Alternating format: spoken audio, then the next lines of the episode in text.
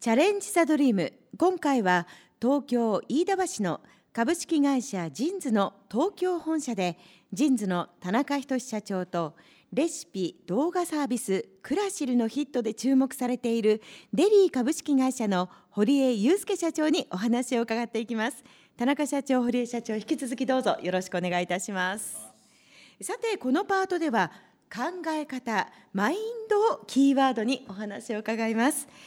田中社長はビジョンをとても大切にされていますけれども、その必要性に気づいたのはいつですか？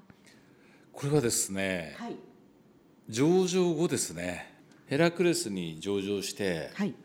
2006年にしたんですよ、うん、で調子に乗ってちょっと間違った戦略を打ったらですね、はい、2007年8年赤字だったんですよね。でやばいなと、うんうんうん、自分一人だけではなかなかこう浮上させるのは難しいと、うん、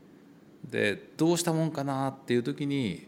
その時たまたまお会いしたのが、こういろんなところでもう記事になってますけど、ユニクロの柳井さん、はい、その時に志のない会社、ビジョンのない会社は絶対に成長しないという話を聞いて、ビジョンって何なんだろうっていうふうに思ったのがその時ですね。でもその前ももちろんビジョンは会社の中にあったけれどということですよね。我が社はこういう会社であるっていう企業理念は掲げているけども、はい、そうですね、その社長が本当にその企業理念を自分の腹の中でちゃんと消化をして、うん、それを成し遂げようと思っている会社の社長が、上場企業社長の中で20人前後しかいない気がするって言われました。機関投資家の方に。そんな少ないですか？特にだってサラリーマン社長の大企業なんかは、はい、創業者が作ったビジョンを明文化したものを掲げているけども、どんなものかを気づくきっかけもないんですよ。そうですね、本当のビジョンってね、結構なとこに行かないとね、わからないんですよ。改めてそういうビジョンを考えるきっかけをもらったと。そうですね、堀江社長はビジョンについてはどう思いますか？ここ最近やっとやばいよねってなってきたんですね。やばいよね、こういうことをやんないと、うんうん、でここ1年でずっと毎週このビジョンと自分たちがやろうとしてるミッションとか、はい、そういうのを毎週1時間話そうっていうのを全社でやっていて、はい、やっぱりこう1年目2年目3年目っていうのはもうまずはご飯を食べるのための事業を作るの必死だったんですけど、ある程度こうふと振り返って、割と高みまで来たなみたいな時になると、あれなんで頑張ってんだっけっていうのが出てくるんですよね、はい、目標を生きるためにやっていたところから、はい、目標を見失い始めたのが、やっぱりここ1年前ぐらいですかね、うん、なんでこれやってんだっけと。最初嬉しいんですよ、はい、アドレナリンガンガン出てすごい伸びてると、初めて自分たちのサイトが当たったっていうのですごい喜ぶんですけど、そういったアドレナリン的な喜びっていうのはだいたい1ヶ月か2ヶ月でみんな慣れてしまうんですよね、うん、初めて CM をやったとか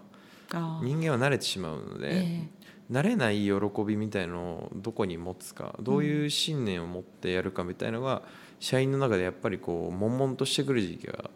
出てきて、そこでなんか議論が始まったのが1年前ぐらいで、今も毎週、なんで会社をやるのか、なんで自分たちがこういうことをやんなければいけないのかっていうのは非常に大事だなって思いましたね、うん、でもやばいよねって気がついてよかったですね。そうですね、明らかにこう社員が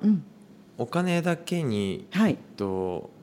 力を感じて入ってきた方ってやっぱり抜けるんですよね、うん、で何によって惹かれるかというと、他社からのより高額なオファーですよね。そういう普段の割と細かい経営リスクがどこかに潜んでるって思った時に、はい、結局根本はこの会社でしか成し遂げられない何かがないと話にならないんですよね。それがなんか僕らは必要だったんですかね。ただのマネーゲームをしていたら強者がこう弱者を食い続けるゲームになってしまうので、うん、なぜ僕らがこの理不尽な資本主義の中のゲームを勝ち抜かなければいけないのかっていうのが疲弊してきた時期とか、うん、逆に余裕が出てきた時期に感じましたね、うん、事業を行っていくということは、大小の決断の連続なのではって思うんですけれども、特に大きな決断をされる場合、どうやって判断をされているのか、少しお話をいただければと思います。田中社長は以前お話を伺った際に、新商品の開発では1割が賛成、9割が反対するものがヒットするとお話をしてくださいました。また、振り切る勇気も大切とおっしゃっていますけれども、その振り切るの前の段階、どうやって振ろうというふうに決断するんですか？そうですね、大きな決断をするときは、やっぱり迷うんですよ。で、自分よくいろんなこと判断のスピードが速いって言ってくれる人もいるんですけども、2つあって、後で取り返しのつく勝負はどんどん早くやっちゃうんです、でも失敗したら大きくなっていう大きな決断は結構こう見えて考えるんですよ。で、考えて、じゃあどうして振ろうと思うかっていうと、こういうふうにやってますっていうのも別になくて、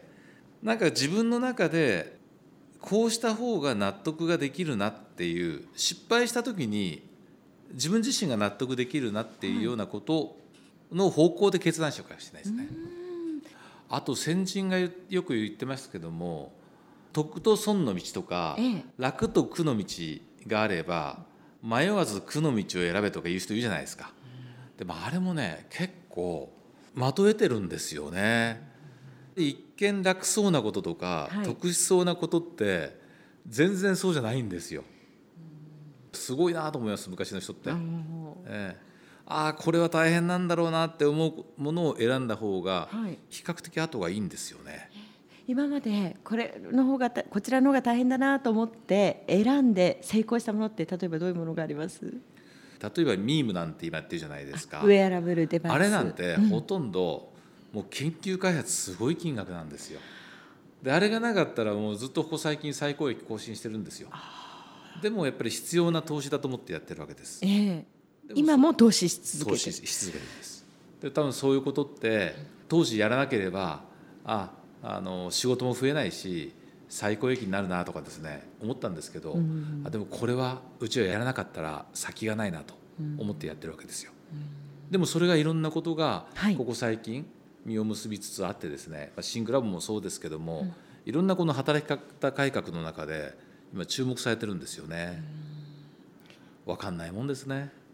堀江社長にお話を伺いたいのですけれども、フードデリバリーからレシピ動画サービスへの方向転換は大きな決断だったと思うんですね。で、フードデリバリーをやめることとレシピ動画サービスを始めること、これどちらの決断が大変でした？またどうやって判断しました？まずどっちが大変だったかでいうと、どっちも大変ではないんですけど、フードデリバリーやめる方が人を巻き込んで迷惑をかける決断なので、こっちの方がある意味大変だったなと思ってますね。で、どうやって判断したかは、これは自分の理想を描いている事業計画に対して足りなそうだったらやめるって判断を情ではなくて数字でするべきだと思ってるので、そこはもうデータですね。全部数字で見てますね、僕は。冷静に見て、あんまりそこに対して情を持ちすぎるのは良くないなと思っていて、やっぱり登り山が大事なんで、最初のスタートで1個2個失敗するの当然だと思ってたので、やめることに対しても、事業を変えることに対してはそこまで抵抗はないですし、目標を達成できないことが一番の後悔なので、そこは数字ですね。ここまでいろんなことをお二方に伺ってきまして、今更それを聞くかと言われてしまいそうな質問なんですが、ここであえてお伺いしたいと思います。ビジネスの楽しさって何でしょうね？堀江社長からお願いしてもいいですか？僕の場合はできなかったことができるようになるという、すごく当たり前のことなんですけども、今会社がどんどん大きくなってきていて、いろんな仲間が増えていって、今まで見れなかった景色がどんどん見えてくるし、やれなかった事業領域も会社が大きくなればなるほどできるし、世の中のよりインフラに近いような産業に手を出せるようになってくるのが僕は楽しいですね。田中社長はいかがでしょうか？新しい価値を作っていけるとかいろいろあるんですけど、はい、ここ最近思うのは事業をやってる苦しさが楽しさになってる気がするんですよね苦しさが楽しさ、なんかこう苦しいとか壁にぶつかることがなんか楽しいんじゃないかなって思ってるんですよね。はあ、堀江社長もうなずいてらっしゃいましたけど、同じ感覚ですか？暇なのがすごい嫌で、暇が嫌、こんなに経営ほど人、お金、周りのこう競合他社いろいろ含めて答えがなすぎてずっと解き続けられる数学のような感覚ですよね。なんで飽きない、答えが見つかりにくい、見つからないですね、田中社長。飽きないでね、商売で、ね、飽きないっても言うよね、言いますね、飽きない、ね、商売の商という字は飽きないで、そうですね、いつまで経っても飽きない、楽しい、それは苦しさが楽しさなんだという、はい、お言葉いただきました、ありがとうございます、それではここで一曲お送りしたいと思います。ここでは田中社長からの、私はですね、一曲お願いしたいと思います。ハッピーエンドの風を集めて、はい、これは何か思い出の曲ですか？実は作詞家の松本隆さん、お付き合いがあるんですけども、松本隆さんも実はルーツは群馬県なんですよ。お父さんが高崎で、お母さんが伊香保なんですよ。あ、そうなんですね。子供時代はね、はい、常に夏休み伊香保に帰っていたんですって、松本さんのあの風っていうのは多分上州の風に原点があるんですよ。はい、ハッピーエンドで風を集めて。